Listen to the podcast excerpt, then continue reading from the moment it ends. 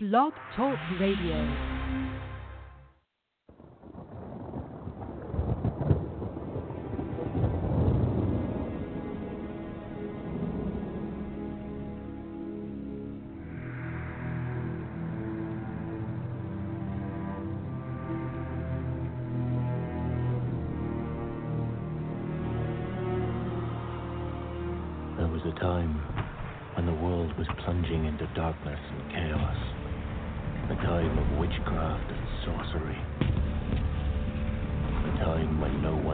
Against evil.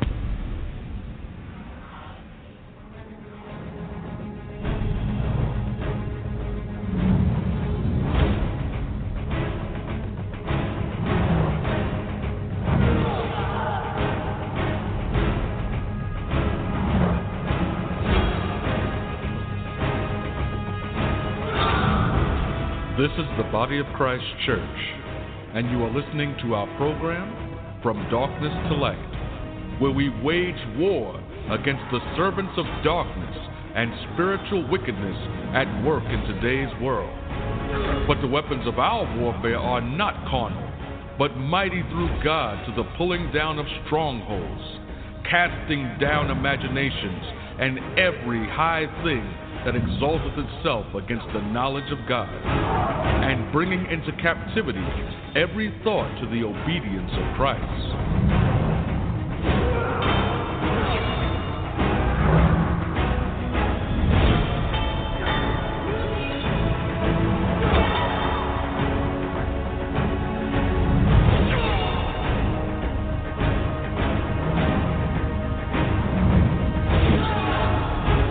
Armed with the helmet of salvation, the shield of faith, and the sword of the Spirit, we fight to spread the true gospel of Jesus Christ to those overtaken in the sins of witchcraft and occult practices.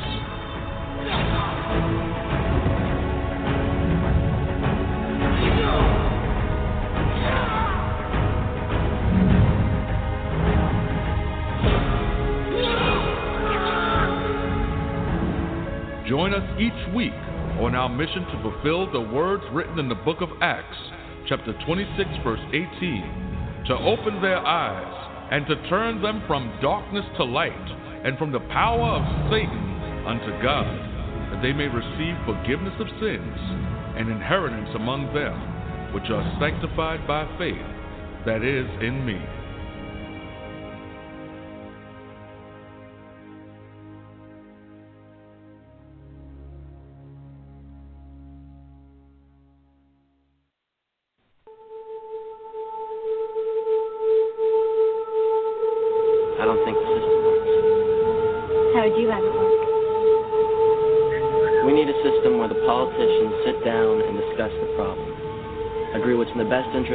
People, and then do it.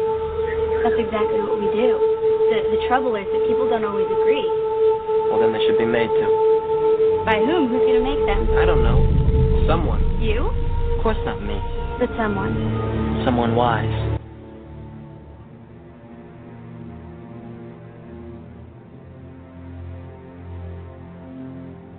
I will not let this republic that has stood for a thousand years be split in two. I know they don't trust you. Or the Senate, or the Republic, or democracy for that matter. I need your help, son. I'm depending on you. I love democracy. I love the Republic.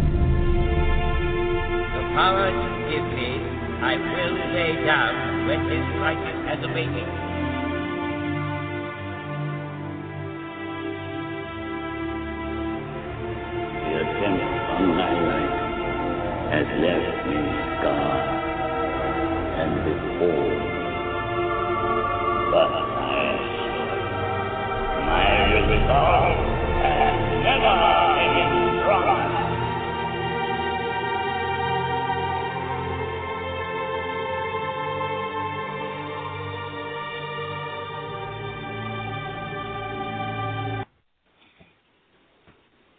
Politics, the lesser of two evils. in the dark, shadowy world of politics. Success is not a matter of virtue, but vice. The mere word politics conjures up every negative and wicked Im- imagination.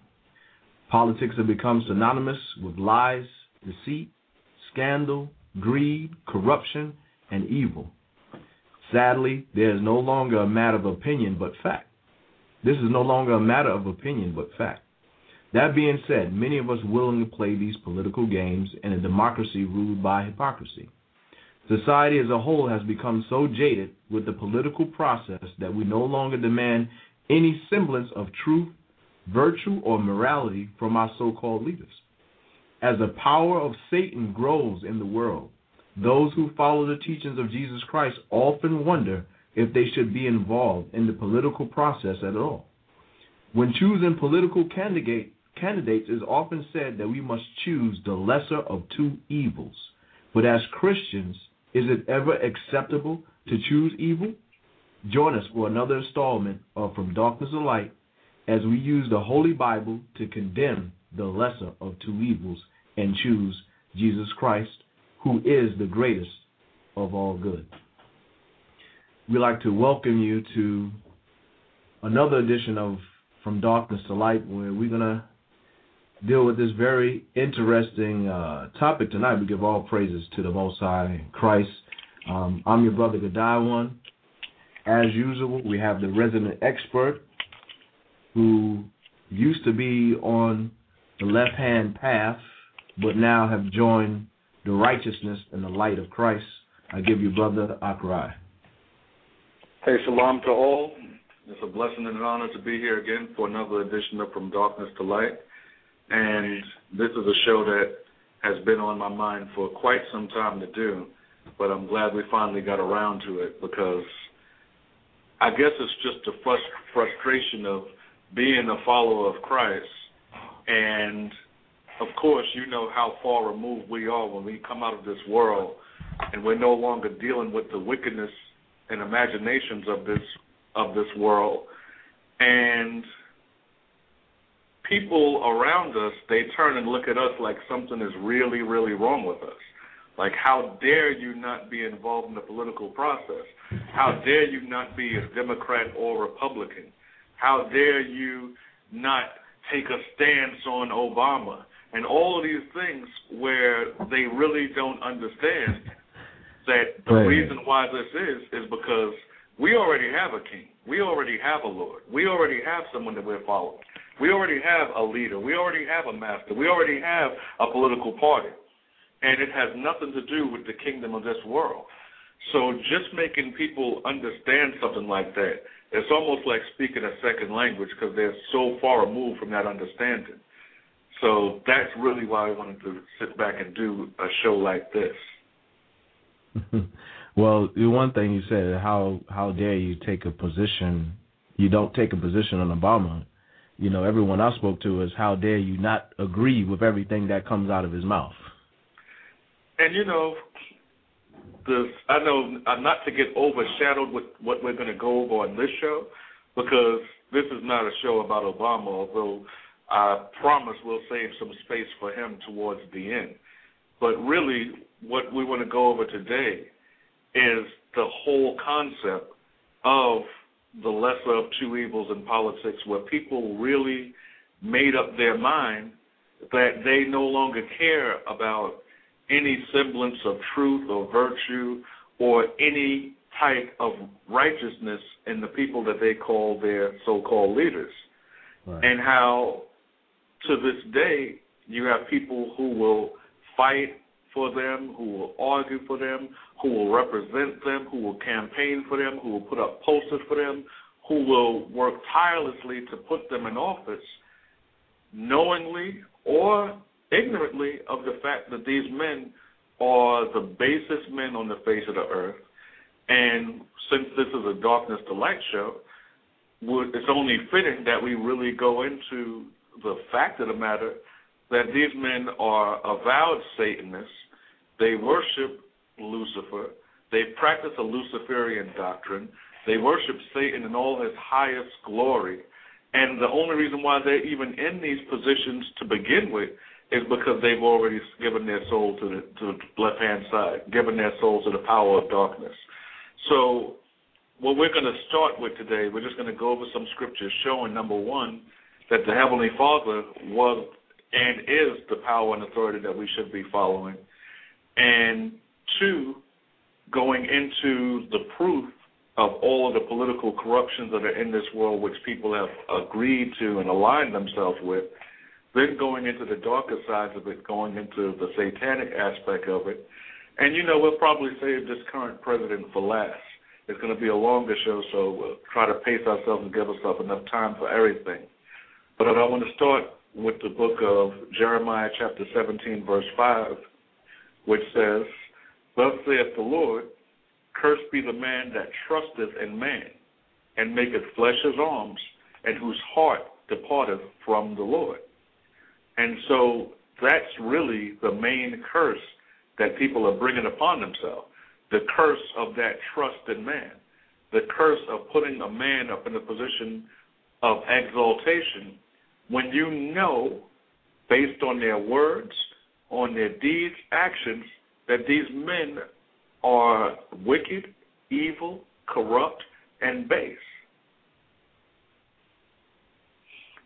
So also, when you look at that, cursed be the man that trusteth in man, it leads you back to the first time that the children of Israel were truly admonished about that type of thinking was in the book of First Samuel, where they rejected the Lord and chose a king for themselves. So Mm-hmm. um, if you can get that for me, Godwin, in the book of First Samuel, chapter 8, and we're going to read from verse 4 all the way down to verse 8.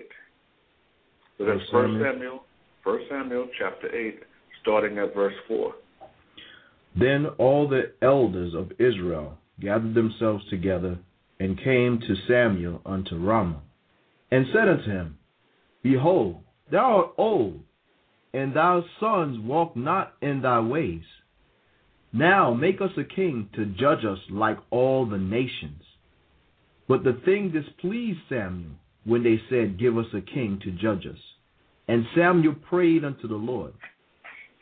And the Lord said unto Samuel, Hearken unto the voice of the people and all that they say unto thee, for they have not for they have not rejected thee, but have rejected me, that I should not reign over them.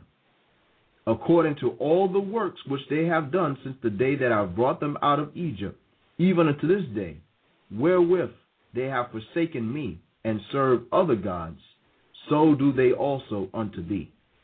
So at that time, the Heavenly Father had set up judges in the land of Israel. This was before the days of the kings. And Samuel, being a prophet and a judge in Israel, he ruled and he reigned over the people, not in the sense of being a ruler, but he guided them and instructed them in all that the Lord had planned for them. But the people of Israel looked to the right, they looked to the left, they looked up, they looked down, and everywhere they looked around them, they saw the nations around them with kings. And these kings were proud, pompous men who were wicked, evil, base, but they were glorious in the eyes of other men. So what happened? They became jealous and envious of what all the other nations had, and they said, We don't want the Heavenly Father to reign over us. We don't want the laws of heaven to be our laws. We want a man here on this earth that we can glorify, that we can put pretty clothes on them, that we can give them some money, that we can put them up in a beautiful house, that he can ride a horse in front of us, so that we can look at this man and say, This is who we're supposed to be following. So the Lord instructed Samuel saying, Give them give them a king. Because just understand, it's not you that they're rejecting, Samuel. They're rejecting me. But then he explains in verse 8 that they've always rejected him. Always. And going after other gods. Except that now their gods are going to be in human flesh in the form of a king. So when you look at the Bible, Godwin, did the children of Israel vote for a king? No. So you look One- at that, Yeah, explain it. No, one was appointed to them by the Most High. So even then, they didn't get around the fact that the Heavenly Father was in control. They didn't mm-hmm. get around that fact. So it wasn't like the children of Israel sitting there saying, okay, well, on the ballot this year we have Saul and we have David, and David is looking more promising in the polls. And no, that's not how our society worked. And the thing is, you know, we hear about Athens and democracy and all of these all of these great political processes and things of that nature. But what people don't understand is that even even in the voting process, you're not choosing.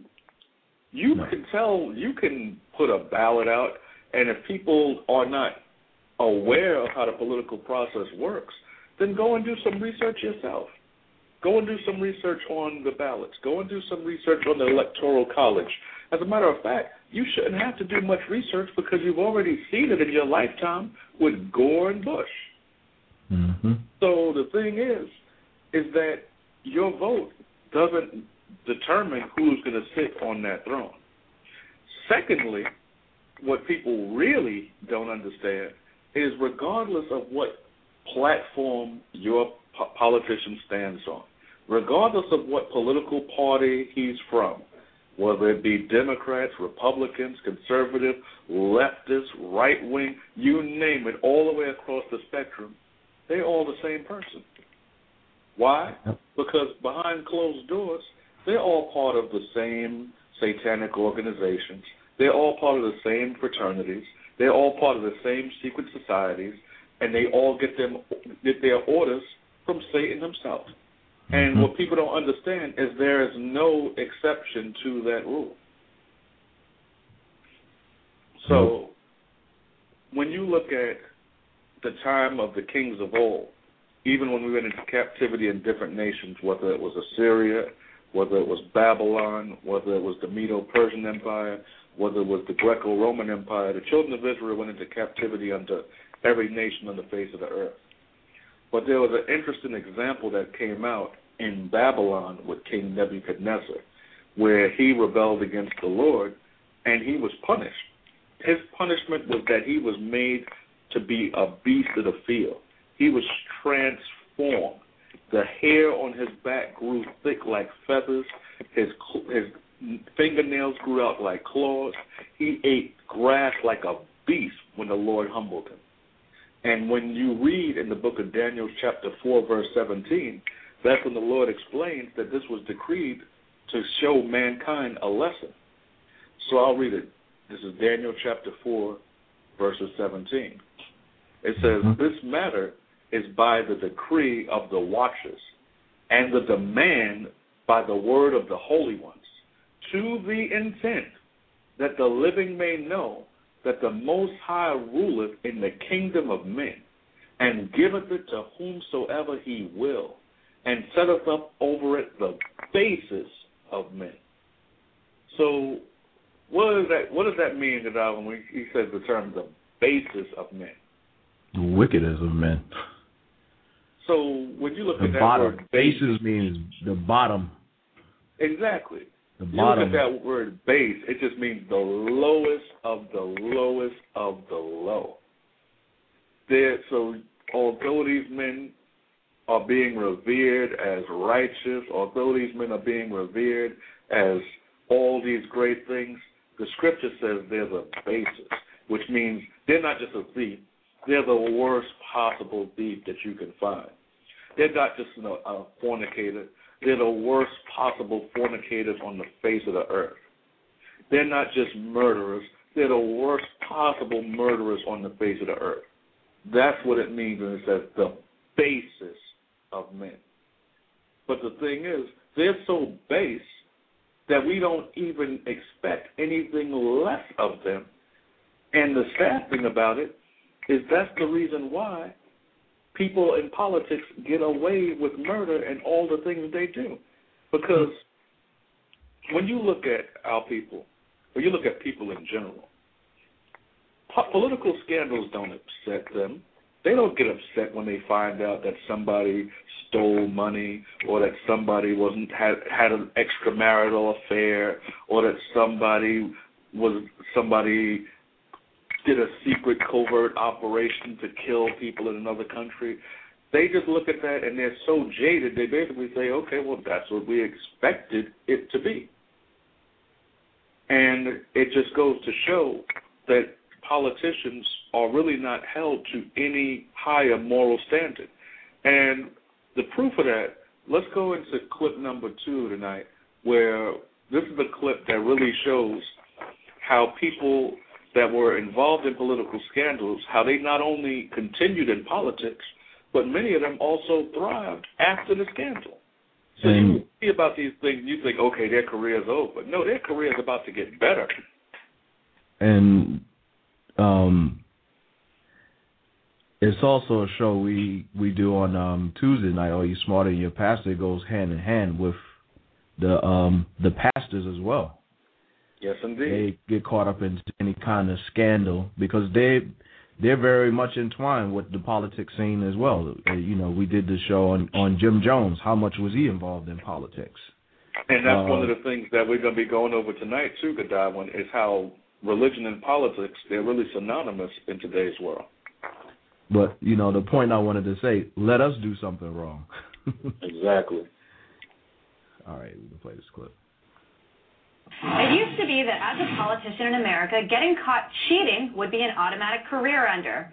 Yes, we're talking about sex and adultery, but times have changed. And it seems that not only can politicians keep their jobs, they can run for office again and again. And if this current time is any indication, they can expect to win and win big. RT correspondent Kristine Frazao takes a look. Between the sheets lie many secrets secrets that sometimes never stray. I did not have sexual relations with that woman. But when they do, I've been unfaithful to my wife. Last year, I had an affair. Everything can change.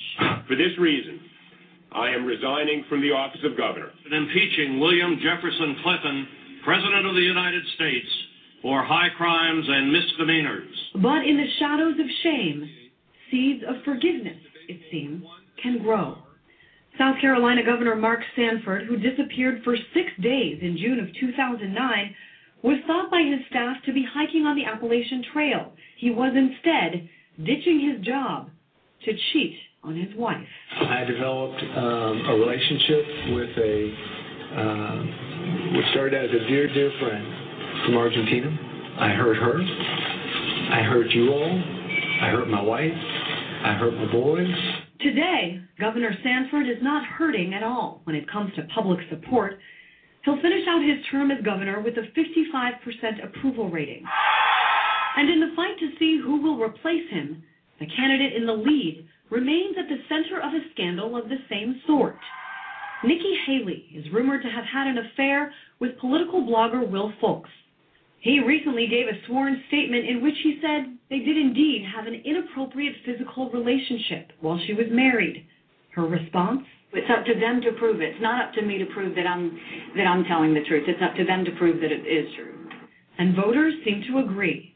Haley is polling at about 48% versus her opponent Vincent Sheheen, who has about 37% heading into the final days before the election. Louisiana Senator David Vitter also riding high in the polls, despite admitting he was once a client of the D.C. Madam prostitution ring. I want to again offer my deep, sincere apologies to all those I have let down and disappointed with these actions from my past. Even lies and awkward testimony can be put in the past. If Monica Lewinsky says that while you were in the Oval Office area you touched her breast, would she be lying?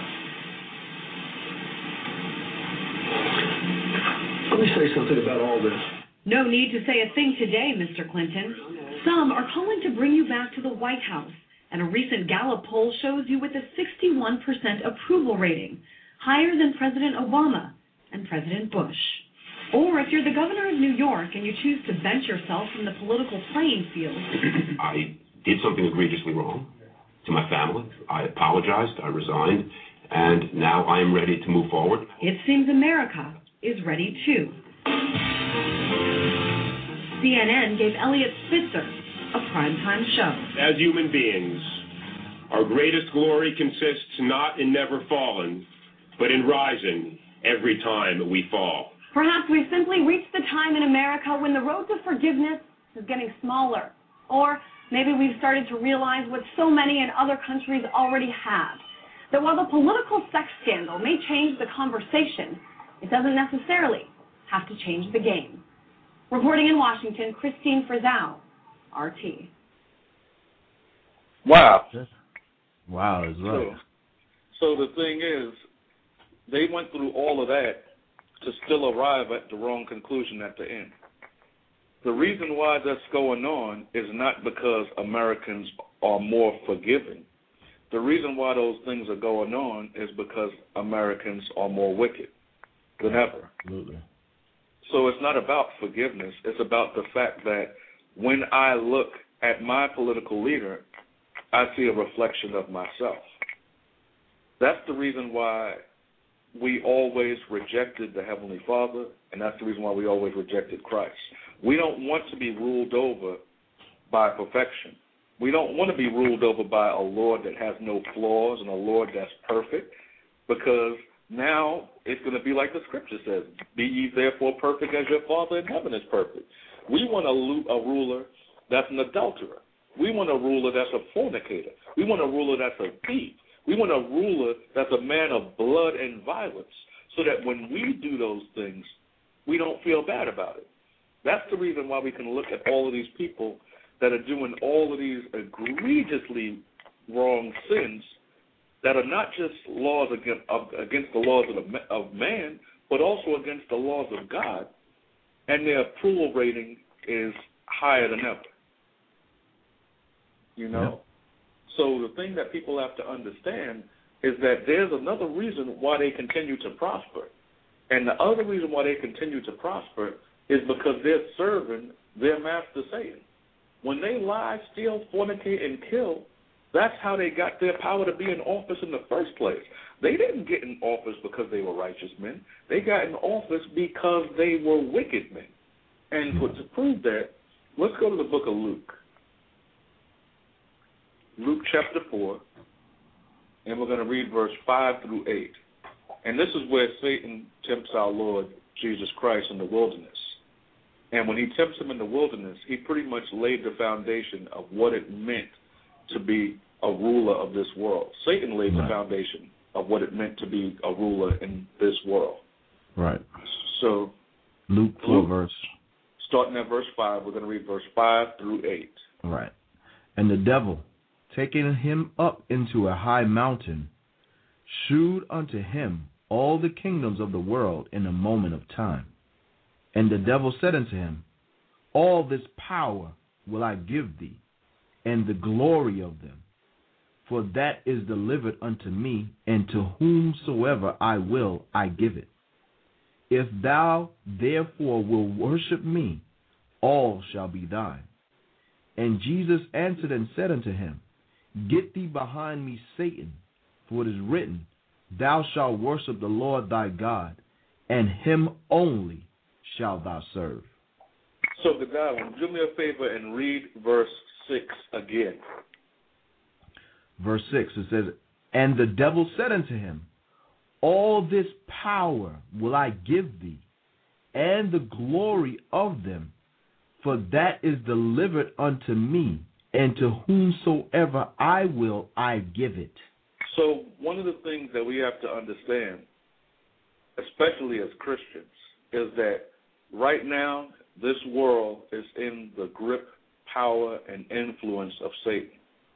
And it will be that way until our Lord Jesus Christ comes back, destroys all principalities and powers, all thrones and dominions on this world, and sets up his kingdom on the earth. But when he came in the flesh, roughly 2,000 years ago, it wasn't to come in the form of a ruler. He came in the form of a servant to teach repentance to his people Israel and how to make their way back to the Heavenly Father.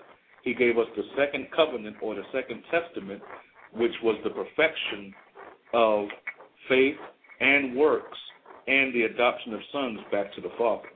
That's what his goal was the last time he came on the earth. The next time he comes, he's coming to rule. So when you look at Satan, what Satan was trying to do was to get the Lord to shirk his duties and responsibilities and to accept being the ruler of this world, but not in righteousness, but in wickedness. That's the reason why he explained in verse 5 and the devil taketh him to a high mountain, showed unto him all the kingdoms of a world in a moment in time. So, one of the important things to realize about all the kingdoms of the world in a moment in time, he was showing him the dominions and rulerships throughout the ages. It wasn't just one time, it was for all time. So, it's letting you know that Satan has been ruling for a very long time because from the from the fall of man all the way up until the return of Christ is what we're talking about. And so when you look at the Lord Jesus Christ setting that example saying, No, we're gonna worship I'm gonna worship the Heavenly Father and him only will I serve. But the point is is that if Satan said out of his own mouth that he has the rulership and dominion of this world, and he gives that rulership and dominion to whomsoever he will. And he gives it to those who bow down and serve him. Then that should let you know that the presidents, governors, mayors, whatever you see on the face of this earth, from one end of the globe to the other, whether they call themselves emperors, czars, presidents, prime ministers, governments, cabinets, senates, they have all in some way, shape, or form, bowed down and accepted Satan as their Lord and Savior. So that's the reason why they were given power to rule and reign in this earth. And so, are we just talking about Democrats? Are we just talking about Republicans? Are we just talking about conservatives? Or are we talking about every single one of them? So, let's play one other clip before we go to our break. And mm-hmm. this Huh? And this is the this is a clip of Jesse Ventura, of all people, who actually was very, very prominent in politics at the time. And of course, most of us remember him as a professional wrestler. But one of the things that he says, which I totally agree with, as a matter of fact, I used to say it for years and years, and I'm so glad that somebody else came out and said it too what he basically said is that politics and professional wrestling are very similar in the sense that it's all fake and it's all staged. But I'd rather you hear it out of his mouth. So play the clip of Ventura actually giving his spiel on politics as a whole. There we go. everything else. So. Governor, relate uh, your experience in professional wrestling with politics. With, uh, well, what you have today, what people don't realize, when I went and taught, taught at Harvard in 2004, one of my classes was how pro wrestling prepares you for politics. And it truly does. Because it makes you comfortable in front of the mic. It makes you have to ad lib and think on your feet. And also, probably the most, is that who you really are and who may not be the same person. You know, in pro- Politics today, and you'll hear me say that to the crowd today, politics today is pro wrestling. It is pro wrestling. And you know what I mean by that? I mean by that that the Dems and Repubs in front of you and in front of the public is going to tell how they hate each other and how they're different. But as soon as the cameras go off in the back room, they're all going out to dinner together. They're at, and they're all buddies cutting deals. It's just like pro wrestling. In front of the public, we hate each other. We're going to rip our heads off but in the locker room, we're all friends. Are you suggesting professional wrestling is fake? I'm suggesting politics is fake.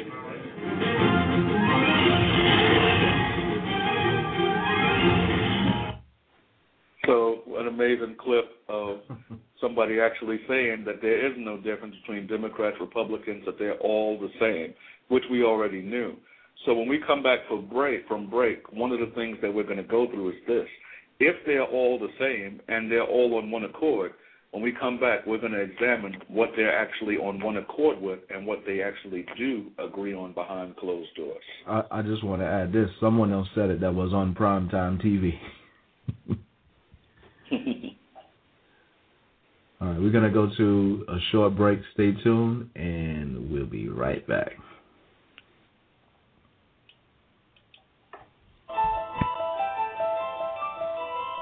This is the Body of Christ Church inviting you to listen to our new program, From Darkness to Light, where we examine and reprove spiritual wickedness in today's world.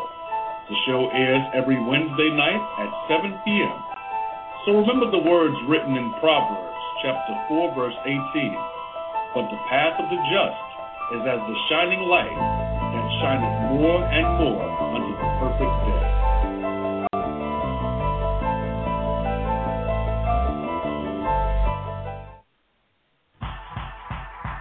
People murdering, killing in this society.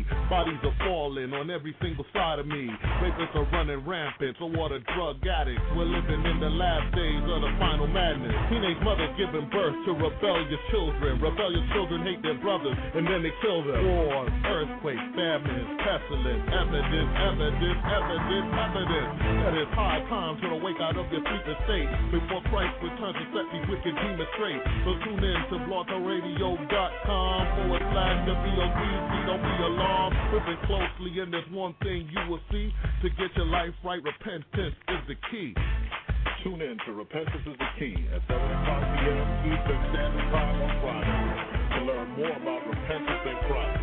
Religion is not the answer. The Bible, the Heavenly Father, and Christ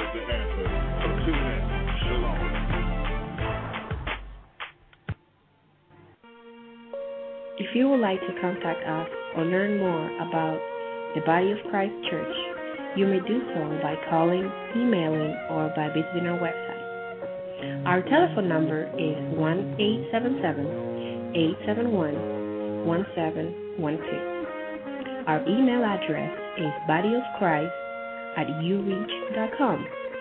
Ureach is the letter U followed by the word reach. So that's body of Christ at ureach.com. Our website, thebocc.com, contains our telephone number and email address, as well as audio and video biblical lessons and other information geared toward edification in repentance and good works. Again, our website address is thebocc.com, so please feel free to connect with us today.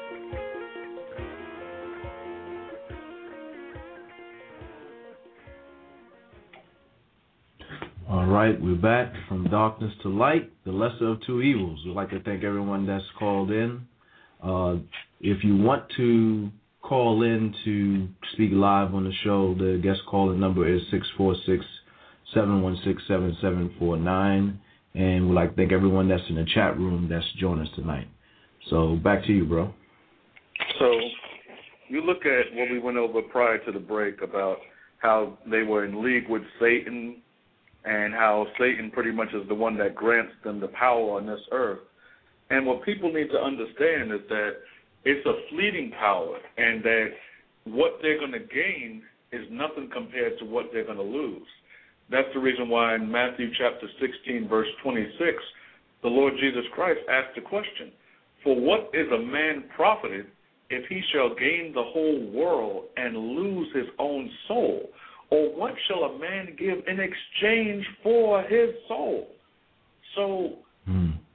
they're going into this corruption and destruction for money, wealth, fame, power, the ability to fulfill their wicked sexual fantasies and desires. And what they're going to lose is their immortal soul. And that's the tragedy of it all. But back to what uh, Jesse Ventura brought out about how they're all the same and how behind closed doors they all agree and that they're all on the same page. So the question is, if they're fighting and arguing like cats and dogs in front of our face, and behind the scenes they're all buddy buddy, then what are they on one accord about? So let's go to the book of Psalms, and we're going to go to the second Psalm, and we're going to read verse 1 all the way through verse 6 to show you exactly what they do agree on. So, Psalms, verse 1. It says, Psalms, the second 2, Psalm, verse second Psalms, verse 1. It says, Why do the heathen rage, and the people imagine a vain thing? The kings of the earth set themselves, and the rulers take counsel together against the Lord, and against his anointed, saying, Let us break their bands asunder, and cast away their cords from us. He that sitteth in the heavens shall laugh, the Lord shall have them in derision. Then shall he speak unto them in his wrath, and vex them in his sore displeasure. Yet have I set my king upon my holy hill of Zion. So you look at that. You want to know what they agree on behind closed doors? You want to know what the kings of the earth, the rulers of the earth, the prime ministers, the governors, the senators, the congressmen, you want to know what they agree on behind closed doors? Read verse 2 again. The kings of the earth set themselves, and the rulers take counsel together against the Lord and against his anointed, So the point, so the point is that when they come together, their counsel, all their counsels, are against the Lord of heaven and earth and against His anointed, meaning that they are against the heavenly Father, they are against the Lord Jesus Christ, and they are against the people on this earth who have dedicated themselves to following Christ.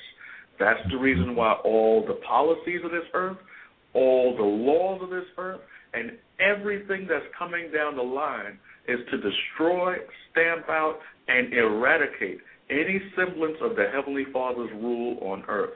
That's the reason why they talk about a separation of church and state while they still push their satanic doctrines. That's the reason why they said there's not going to be any prayer in schools. That's the reason why they said that we're going to force your children to learn about a satanic doctrine of evolution. That's the reason why every single thing that we see around us is leading us towards a world without God, without Christ, and without the people of the Lord having a place in it. That's their job. And that's what they're on one accord with behind closed doors. Why? Because they all serve Satan. Absolutely. So now to further prove that, let's go to the book of Isaiah chapter 8. And when we go to the book of Isaiah chapter 8, one of the things that we're going to bring out is the Lord's answer to them. The Lord's answer to the so-called New World Order, the Lord's the Lord in heaven's answer to all the people that gather themselves together to fight against Him, to fight against Christ, and destroy His anointed on the earth who follow Him in truth and sincerity despite the persecutions of the day.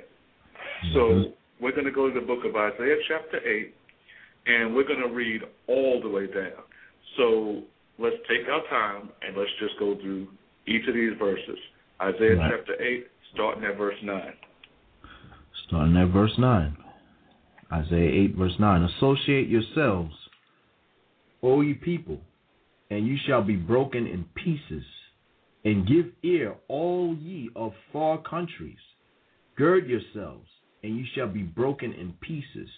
Gird yourselves, and you shall be broken in pieces. So the Lord is letting all the nations know that He's ready for them. He's telling them to associate yourself together, O ye people, letting them know, come together, gird yourself, put on your armor, get up your swords and shields, and I'm going to break you in pieces. Continue. Take counsel together, and it shall come to naught. Speak the word, and it shall not stand, for God is with us. So what you decide in your closed door meetings, what you decide in the Senate, what you decide in the White House, what you decide in your satanic altars, what you decide at your Bohemian Grove, what you decide at the Bilderberger Group, the Lord is saying, take counsel together, and it shall come to naught. speak the word, and it shall not stand, for God is with us. Continue. For the Lord spake thus to me with a strong hand, and instructed me that I should not walk in the way of this people, saying, Say ye not a confederacy to all them to whom this people shall say a confederacy. Neither fear ye their fear, nor be afraid. So what he's letting us know is that the people are saying we have a confederacy. We, we have a confederacy. But the Lord is saying don't have a confederacy with them. When you look up the word confederate, I'll just read to you a few definitions of confederate. It means united in a league, alliance, or conspiracy. A person, group, or nation, etc., united with others in a confederacy. An ally, an accomplice, especially in a mischievous or criminal act. So hmm. that's why the Lord said that they were in a confederacy because hmm. they're part of a conspiracy of satanic proportions. They're part of a mischievous criminal act. They're part of a system designed to fight against the Heavenly Father. So the Lord is telling us don't be involved in their conspiracy, don't be involved in their confederacy, and don't be afraid of the things that they're afraid of. They're afraid of government. They're afraid of politics. They're afraid of uh, all the things that's happening in this earth. We don't have to be afraid of those things. But what do we have to be afraid of? Let's follow, find out. Isaiah chapter 8, verse 13, reading on. Say ye not a confederacy to all them to whom this people shall say confederacy, neither fear ye their fear, nor be afraid. Sanctify the Lord of hosts himself, and let him be your fear, and let him be your dread. So that's what our fear is supposed to be. Because I could, I hate when people come up and they start talking about all this political rhetoric about, oh, you you have to be afraid about this and you. No, I only have to be afraid of the Heavenly Father. He's my fear and He's my dread. I don't have to fear their fear. I don't have to fear your fear. The Lord already told me what I'm supposed to be afraid of. So everything else could take a walk. Continue. And he shall be for a sanctuary, but for a stone of stumbling, and for a rock of offense to both the houses of Israel, for a gin and for a snare to the inhabitants of Jerusalem. So our Lord is going to be a sanctuary for those that trust in Him, a safe place, a haven. But for those that despise and reject Him, He's going to be a gin, a snare, a rock of offense, and people are going to be destroyed by fighting against Him. Continue. And many among them shall stumble and fall and be broken and be snared and be taken. And those are the ones that fight against the Lord. They're going to fall and be broken. That's why He told them to gather together and they're going to be broken in pieces.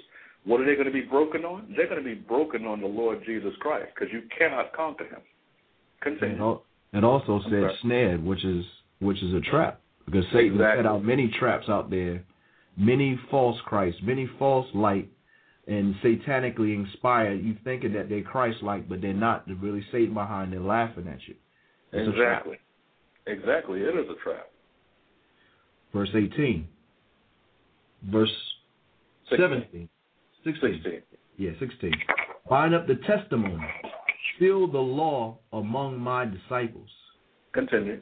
And I will wait upon the Lord that hideth his face from the house of Jacob, and I will look for him. Behold, I and the children whom the Lord hath given me are for signs and for wonders in Israel, from the Lord of hosts which dwelleth in Mount Zion. So he's letting you know right there. Bind up the testimony and seal my law among the disciples. So the testimony is sealed with those that fear the Lord. And that's what we're supposed to be doing. We're supposed to wait on the Lord that hideth his face from the house of Jacob. So even though it seems like the Lord is not near, that he's not watching, that he's not present, the Lord knows everything that's happening with us. And even though he's hiding his face from us in his anger and displeasure with the things that are happening on this earth, he hasn't forgotten the ones that have truly followed him in truth and sincerity. And the Lord Jesus Christ is watching over us. So hmm. that's why I said, Behold, I and the children whom the Lord hath given me are for signs and for wonders in Israel from the Lord of hosts which dwelleth in Zion. So while people look at us like, okay, we're a sign and a wonder, and a, and how did we become so low and how we destroyed? Uh-uh. The Lord of hosts has not forgotten us. But now, let's read on to verse 19 and 20 to see what the Lord says about the rulers of this world.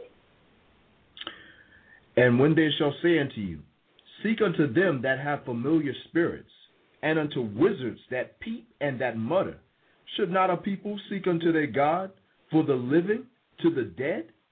To the, to the law and to the testimony. If they speak not according to this word, it is because there is no light in them. So when it says there is no light in them, the scriptures already tell you, the Lord said, I am the way, the truth, and the life. No man comes unto the Father but by me. And Christ already said, I am the light of the world. So when they're saying that there's no light in them, if they're not speaking according to this word, a lot of times we use that scripture pertaining to pastors and priests that are false prophets. But what people have to understand, it's also in line with the so-called political leaders. If they're not speaking according to the law and the testimony, it's because there's no light in them. And when you look at the presidents and the rulers of this world, who are they seeking to? They're seeking to those who peep and those who mutter. And they're going to witches and Satanists to find out what decisions they should make. Just like the rulers of old. In Babylon, they had the Chaldeans, the wise men, and all of these presidents were involved in different types of astrology to make their decisions and things of that nature. So, if you can go down and play for us the next clip, uh, it's a little bit of information about Reagan's presidency and how he made his decisions on a daily basis. NBC's Andrea Mitchell tells us tonight New reports of Mrs. Reagan's reliance on an astrologer raise new questions about national security. In her book, My Turn, Nancy Reagan says she relied on astrology as a crutch because of fears about her husband's safety after the assassination attempt. Astrologer Joan Quigley told NBC News she and Mrs. Reagan talked constantly, sometimes several times a day, and not only about the president's safety. She was not only interested in the president's safety, and having me do for him the things that I'd done during the 80 campaign. But she was also in, interested in improving her own image. And I was very occupied with that uh, at first.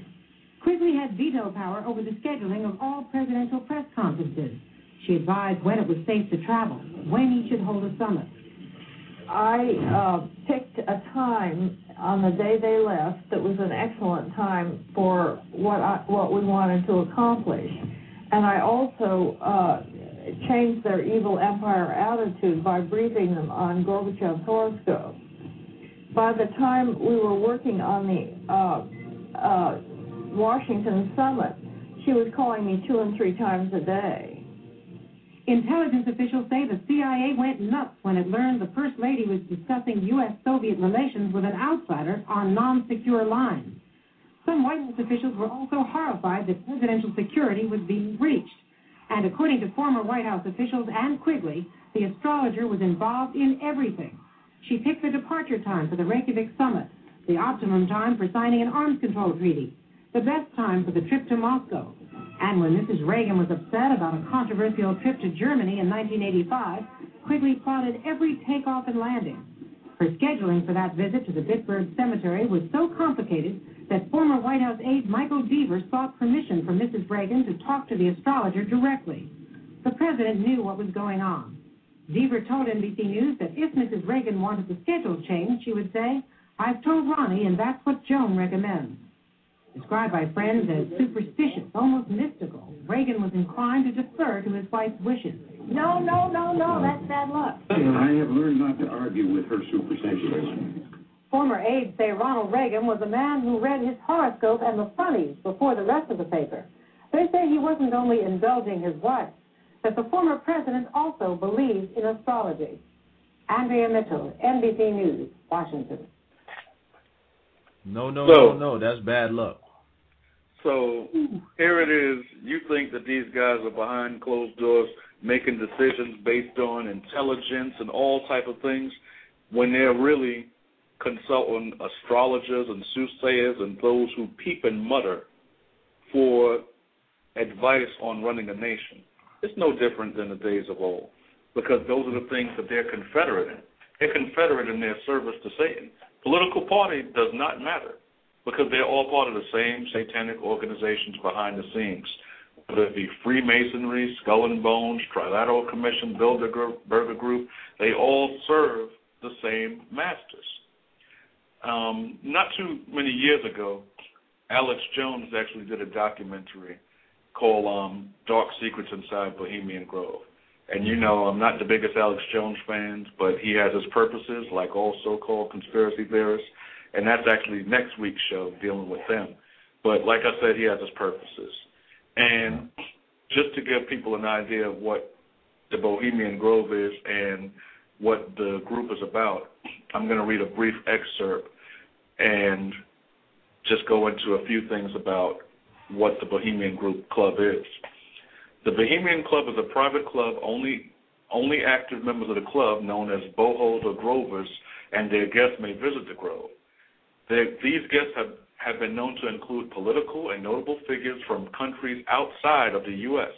Particularly during, during the midsummer encampment, the number of guests is strictly limited due to the small size of the facilities.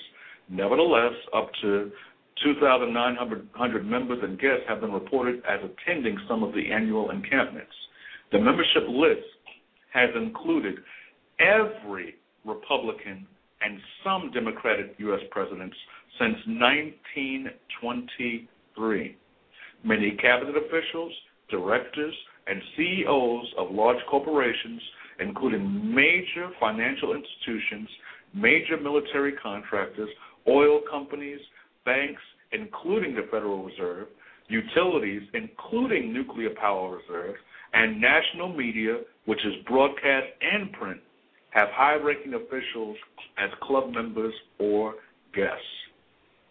So, what he did is he actually did a documentary where he goes into Bohemian Grove to expose what it is that they're doing at these ceremonies where they go through the so called cremation of care.